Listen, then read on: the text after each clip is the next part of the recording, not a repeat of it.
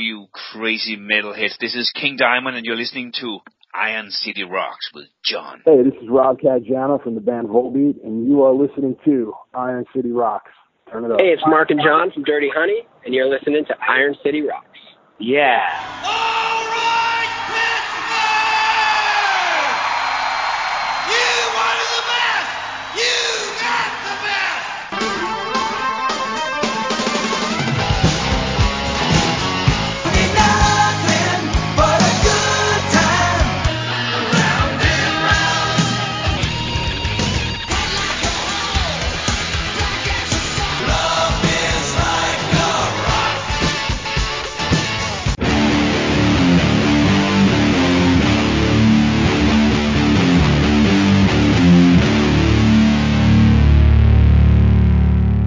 Hello and welcome to episode 417 of the Iron City Rocks podcast.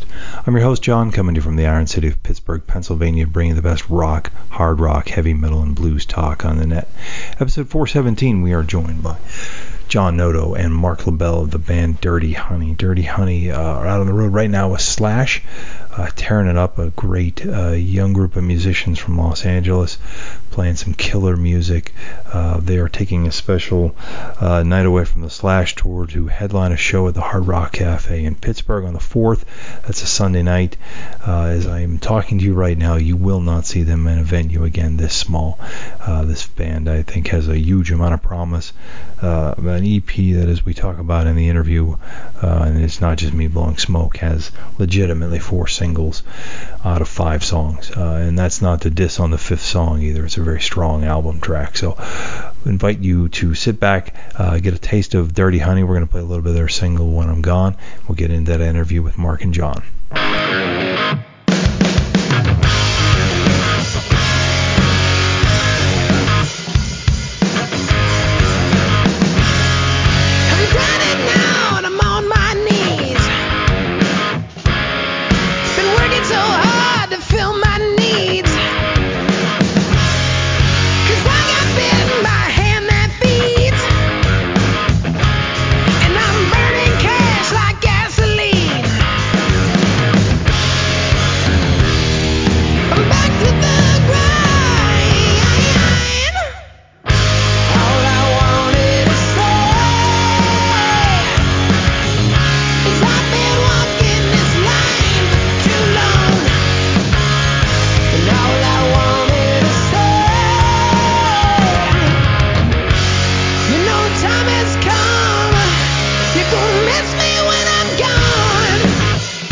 My privilege to welcome to the line we have from Dirty Honey. We have Mark and John on the line. How you doing, guys? Doing well.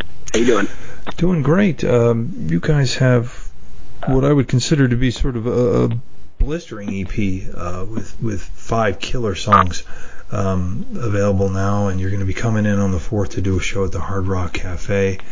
Um, you know, I think it's fantastic to hear you know a young band uh, with songs on the radio. Can you talk a little bit about um, you know, kind of your background as a musician. So I know you're from LA, but uh, were you originally from LA?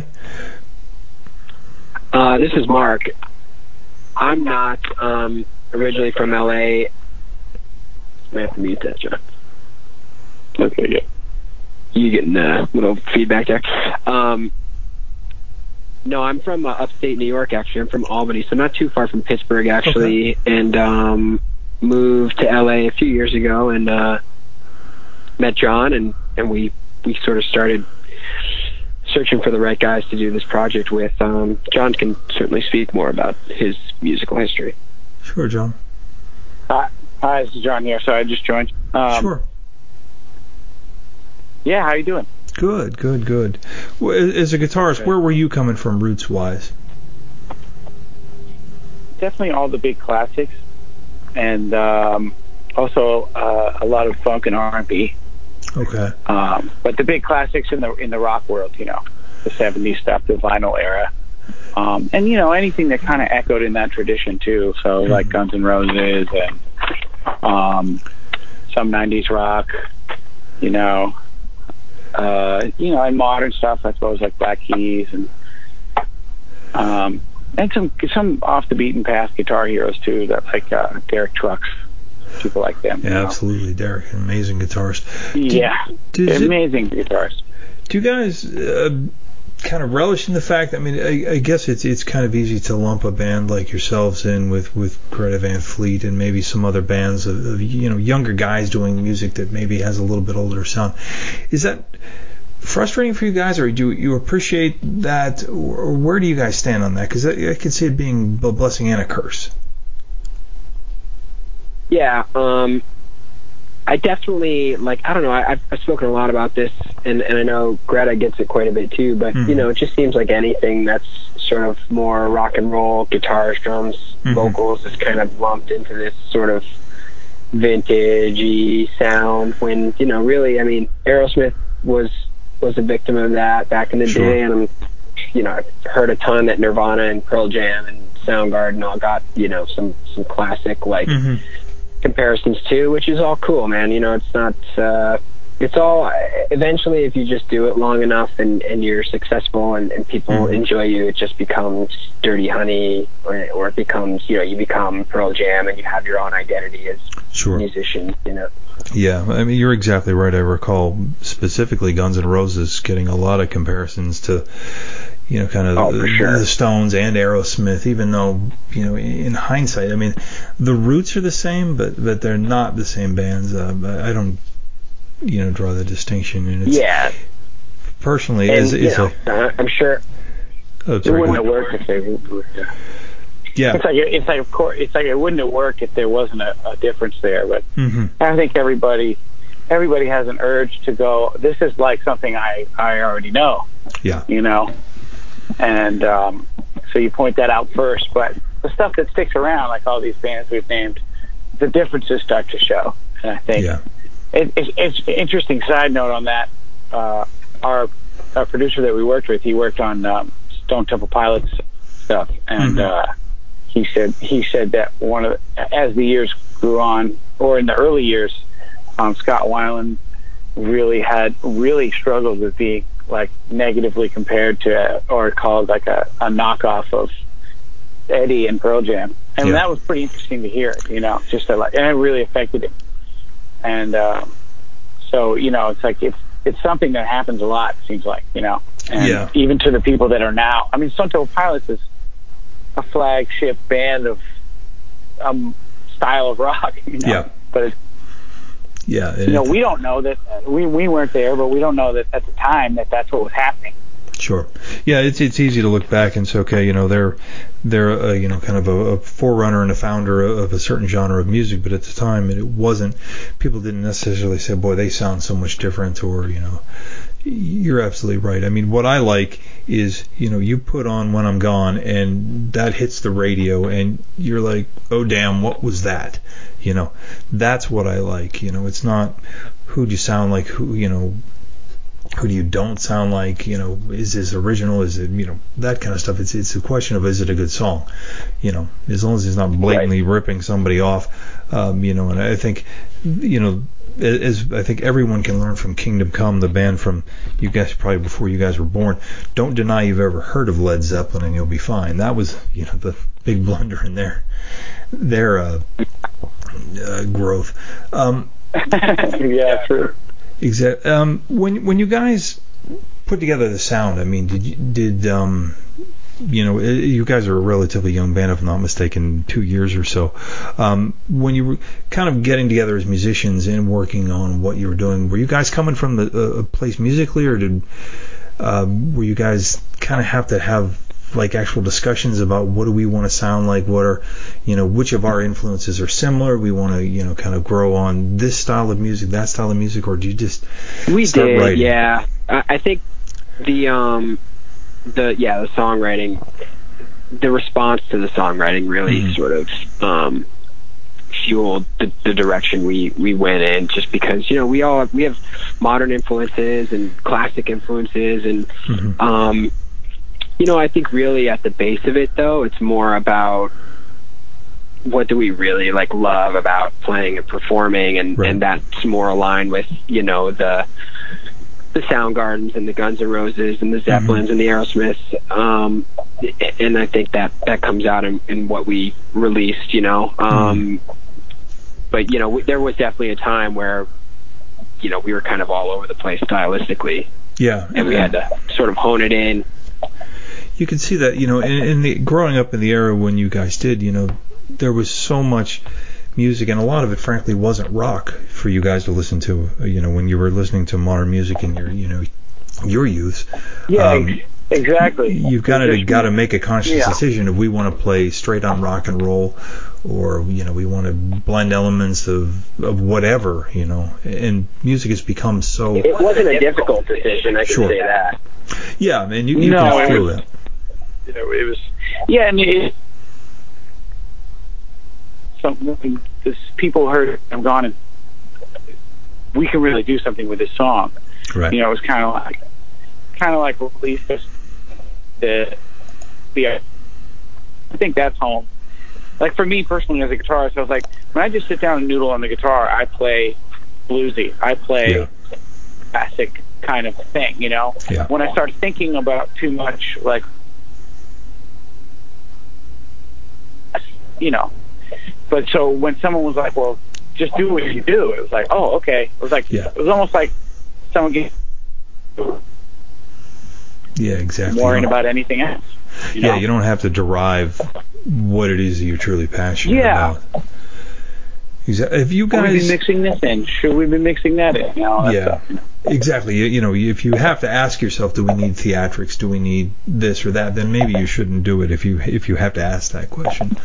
Um, have you guys Right. really taken stock of the fact, you know, you've been on the road with huge bands. I mean, for you know, with what you guys do, you know, with with an EP out, you know, to to share the stage with Slash and and the Who and things like that. Does that even sink into your heads at this point, or is this something you're going to look back at, you know, when the dust settles and say, "Damn," you know? It definitely sinks in. I mean, I, I've said before, like Slash is such a iconic just Mhm. character in in the history of rock and roll that Yeah. you know when you're about to take the stage with this guy and like or you see him backstage or whatever, it's definitely kind of like life changing, you know, and, and Yeah. You you get exposed to his passion to a lot backstage and hmm. he's still like always playing the guitar and he's always getting pumped up for gigs and it's it's pretty inspiring to see somebody who's done everything you know that you can do in music and is still excited about performing for like you know 3,000 5,000 people and then Yeah. goes on tour and plays stadiums it's it's pretty interesting Yeah, it is. It's got to be quite a thrill, um, you know, as musicians to kind of play with, with the heroes of, of rock. Um, when when you guys write, um, do you guys kind of write together, or is it, you know, John, do you you sit down and do your thing and then send it over to Mark and you add the vocal melodies and lyrics, etc., or how do you guys approach songwriting? It kind of ends up being more the latter, but I think it's always finished together. hmm So a song may start with a riff, and then it gets tossed over, and then um, some maybe a melody comes around, but we still only have say a verse. So a lot of times, man, a lot of times the song just exists as a really great verse and riff for a while, and then then sometimes um, me and uh, Corey and Justin will get together and jam it out further without Mark, just to just to get our own connection happening, and then you know. But I think all of them come together when we we'll, we'll get together as a group and then go. What we all know what we've been tossing around, and we try. That's when we solidify it. Sure. Uh, John, are you yeah. a, a, Les Paul guy? I, uh, you know, some of the record, I, I, I can feel there might be some Strat in there. Maybe I'm wrong. Uh, maybe on down the road, but um, Um, we we that is we did sneak a strat in on that because I, I, Jimmy Page is one of my hugest heroes and mhm. and actually and actually Duane Allman and the reason why I mentioned those two is because they're they were studio guys Sure. at the same time that they were artists on the guitar and when I get into the studio my mindset automatically becomes like okay which color goes here yeah, so I don't always. I mean, we try to stick within within a, a color palette, of course, so that Mhm. we have a sound. right, Um, so I wasn't about to do a bunch of the riffs with the Strat, but right, on the song that we, you know, um, mostly it's Les Paul. There was a couple secret weapons um, that I, you know, were a surprise because we rolled up to the studio and he, he, uh, Nick had this 50s student model, um, Epiphone, basically melody, melody maker. I believe it's Okay. called an Olympic. and the thing, someone had like carved their name into the back of it and like, it was just completely not valuable, you know? Sure. and they put in like they squeezed they squeezed a humbucker into it, and that thing ended up just ripping. so we used it a lot. It didn't even play well, but it was just you know It sounds good. so that yeah Yeah, I appreciate in the in the album, and I, I don't know if it was Scars or if it was on Down the Road, where the guitar solo you can hear there's just a bass underneath.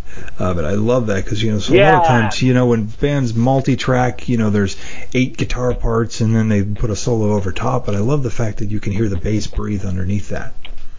that's been a big um, sticking point for all of us is that like yeah the, minimize the overdubs minimize the Yeah.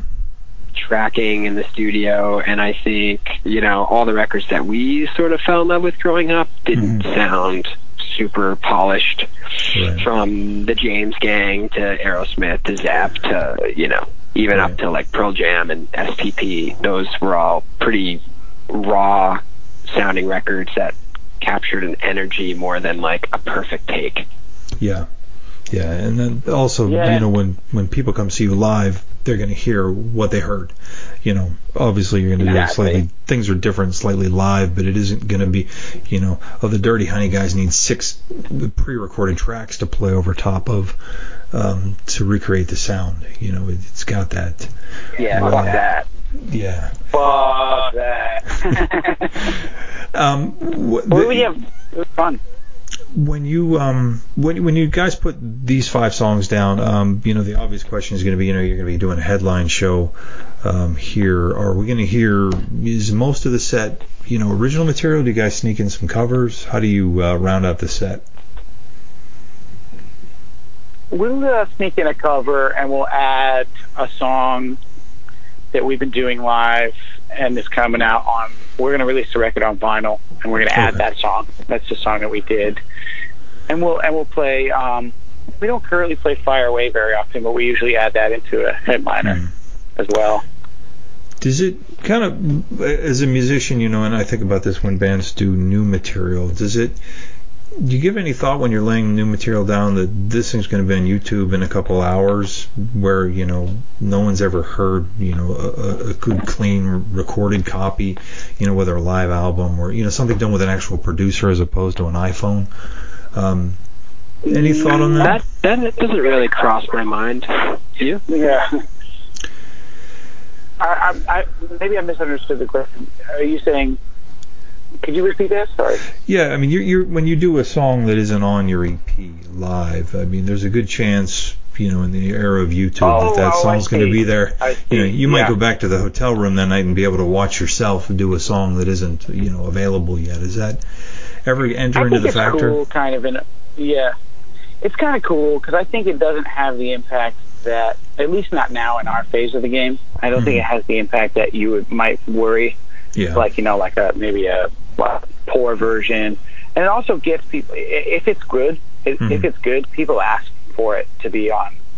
Um, you know, people on social media they'll hit you up and be like, "Where can I get the real version of that? That's on Yeah. kicked ass. Where can I hear this?" You know. Yeah. So it kind of prompts people. yeah. And you it's- know what, too? Even like the tune that we do um, perform that's not on the EP, it's not even like we do somewhat of a live arrangement to it anyway. So Sure. it's it's um it's never going to be exactly you know in, in terms of like verse and melody and riffs and stuff like we're pretty spot on with the record live like but we do you know if there's room in a song to sort of take off and improvise and make it more alive at the live show then you know that's certainly what we do Yeah, I, I was wondering about that. That's actually a really good point because I noticed, you know, in the last 20 minutes, you guys have mentioned two members of the Allman Brothers, so I can sense there might be a little bit of, you know, wanting to go, uh, you know, down some of those paths with a little, you know, extended solos or, or you know, different versions, and that's always really cool. Um, you know, I think the world needs a yeah little those more of old that. Allman Brothers live records are fucking awesome Yeah. Yeah, and and and and Zepp did it in their own way, Mhm. and even like even even like Guns N' Roses, like Slash kind of got to enjoy, even if they didn't extend the song, the, you, like the way he played the song live Yeah. would be like kind of more cavalier than Mm. the rap, the album. So I always try to bring that to the live show. 'Cause, you Yeah. know, if people already bought a shirt or they already bought downloaded the CD, they heard the song, they come to the show. To me, I feel like if I just give them the exact record, that's a bit of a letdown. Yeah. that's my opinion. You know, I'm like, you should get more. You know, I don't want to go so far where it doesn't sound like the song anymore, but maybe a little like a little bump here, a little bump there, a little energy moment. You know, it's kind of use, use the guitar to reach out and hit everyone in the face.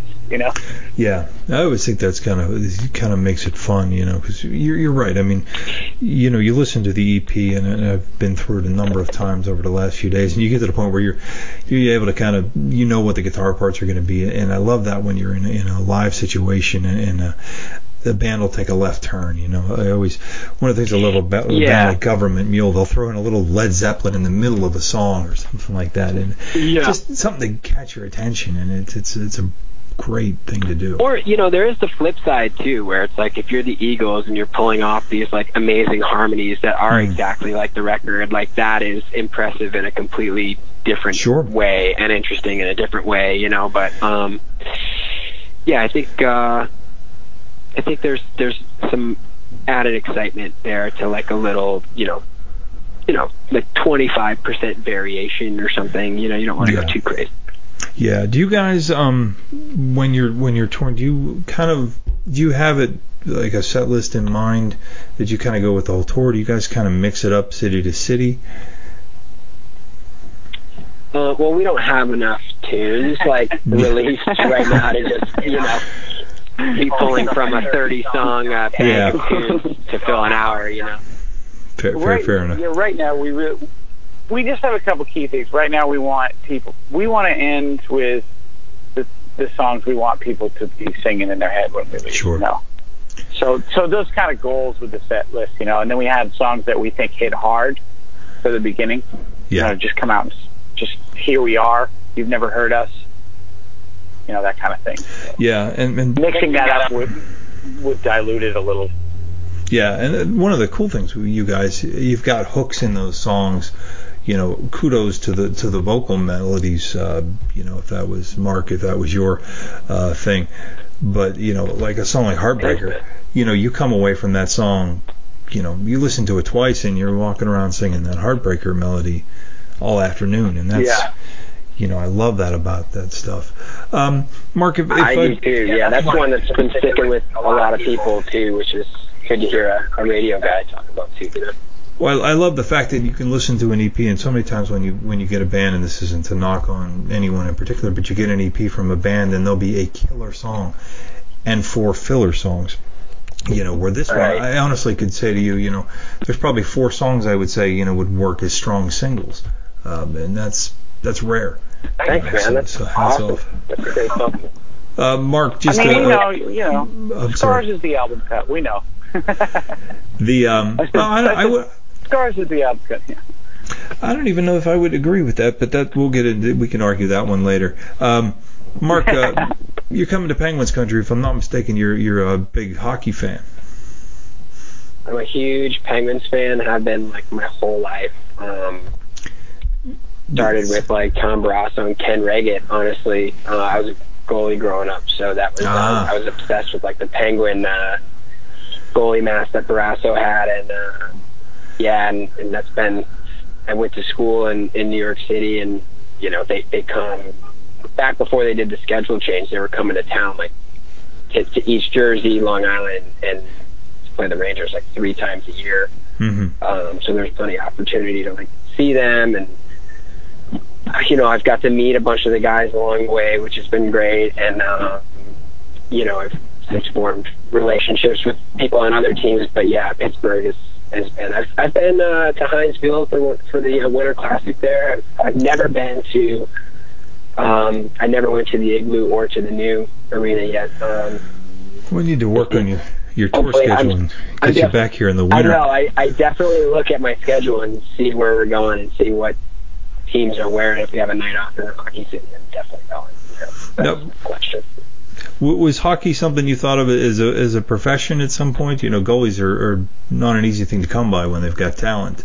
No, I mean it was definitely a serious thing for me growing up. But um, I wound up um, playing lacrosse in college, and Mhm. um, la- lacrosse isn't a very graceful sport to like play as you know, at, like past maybe college age. Um, Yeah. hockey is definitely more friendly for that. Uh, even though I broke my leg doing it not too long ago. Yeah. Um, but yeah, I still play like three, four times a week when we're off the road. I mean, it's one of my it's it's one of my favorite things to do, without a Yeah. doubt. And I love it, and it's opened so many doors um, for me professionally. Like, it, there's such a great hockey community in LA, a passionate group of people, and from musicians to actors and other artists. Like, it's a it's a really it's fun, you know. Like, it's yeah. Yeah, I think. I think that whole state owes Wayne Gretzky a debt of gratitude for that. Um, without a doubt, and Rob Blake too, and, and Luke Yeah. Robitaille. Like they've they've all been super active in the community, and, and it's a really like thriving youth hockey community too, which is cool. Yeah, well, that's fantastic. Well, hopefully we we can uh, get you back uh, sometime towards fall and get you to a game. Uh, have you guys had the opportunity to, to. Have you have you heard your music at a sporting event yet? I mean, other than I know you guys did some stuff with the WWE, but have you had the ability to be in an arena or something to hear your music yet?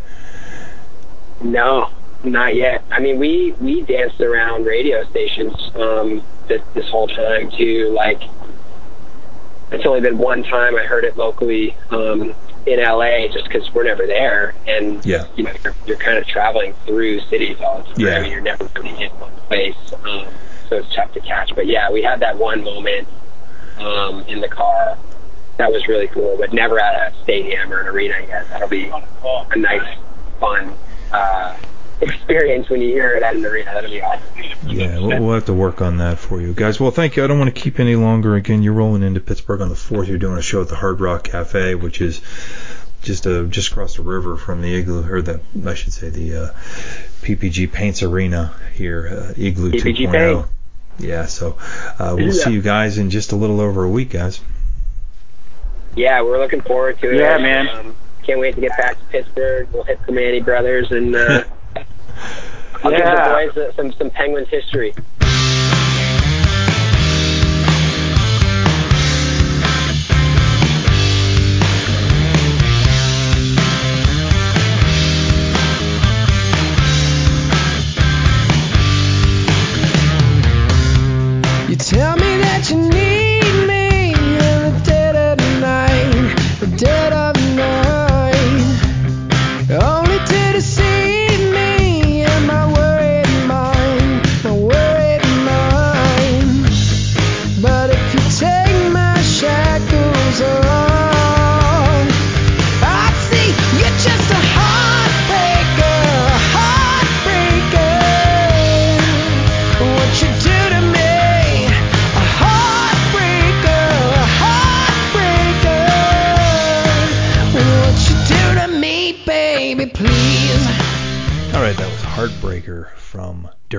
Dirty Honey. Again, August 4th, Hard Rock Cafe, Pittsburgh, Pennsylvania. As I said at the top of the show, you're not going to see these guys in a venue this small again. So if you're interested in seeing the band, the tickets are like dirt cheap. No, uh, no pun on the name Dirty Honey, but uh, you want to get these tickets while you still can. Uh, I'd be shocked if it isn't sold out soon. And uh, the EP is available now. F- Uh, five killer songs. Can't wait to see a full-length album from these guys and see what they can do on a sophomore effort. So hope you enjoyed it. Until next time, you can visit us at IronCityRocks.com. We're available on Facebook, Instagram, YouTube, and Twitter are all forward slash Iron City Rocks. You can drop us an email at ironcityrocks at gmail.com. Let us know what you like about the show, what you love about the show, what you hate about the show, the bands, the whatever. Love to hear from you guys. So, till next time, thank you for listening.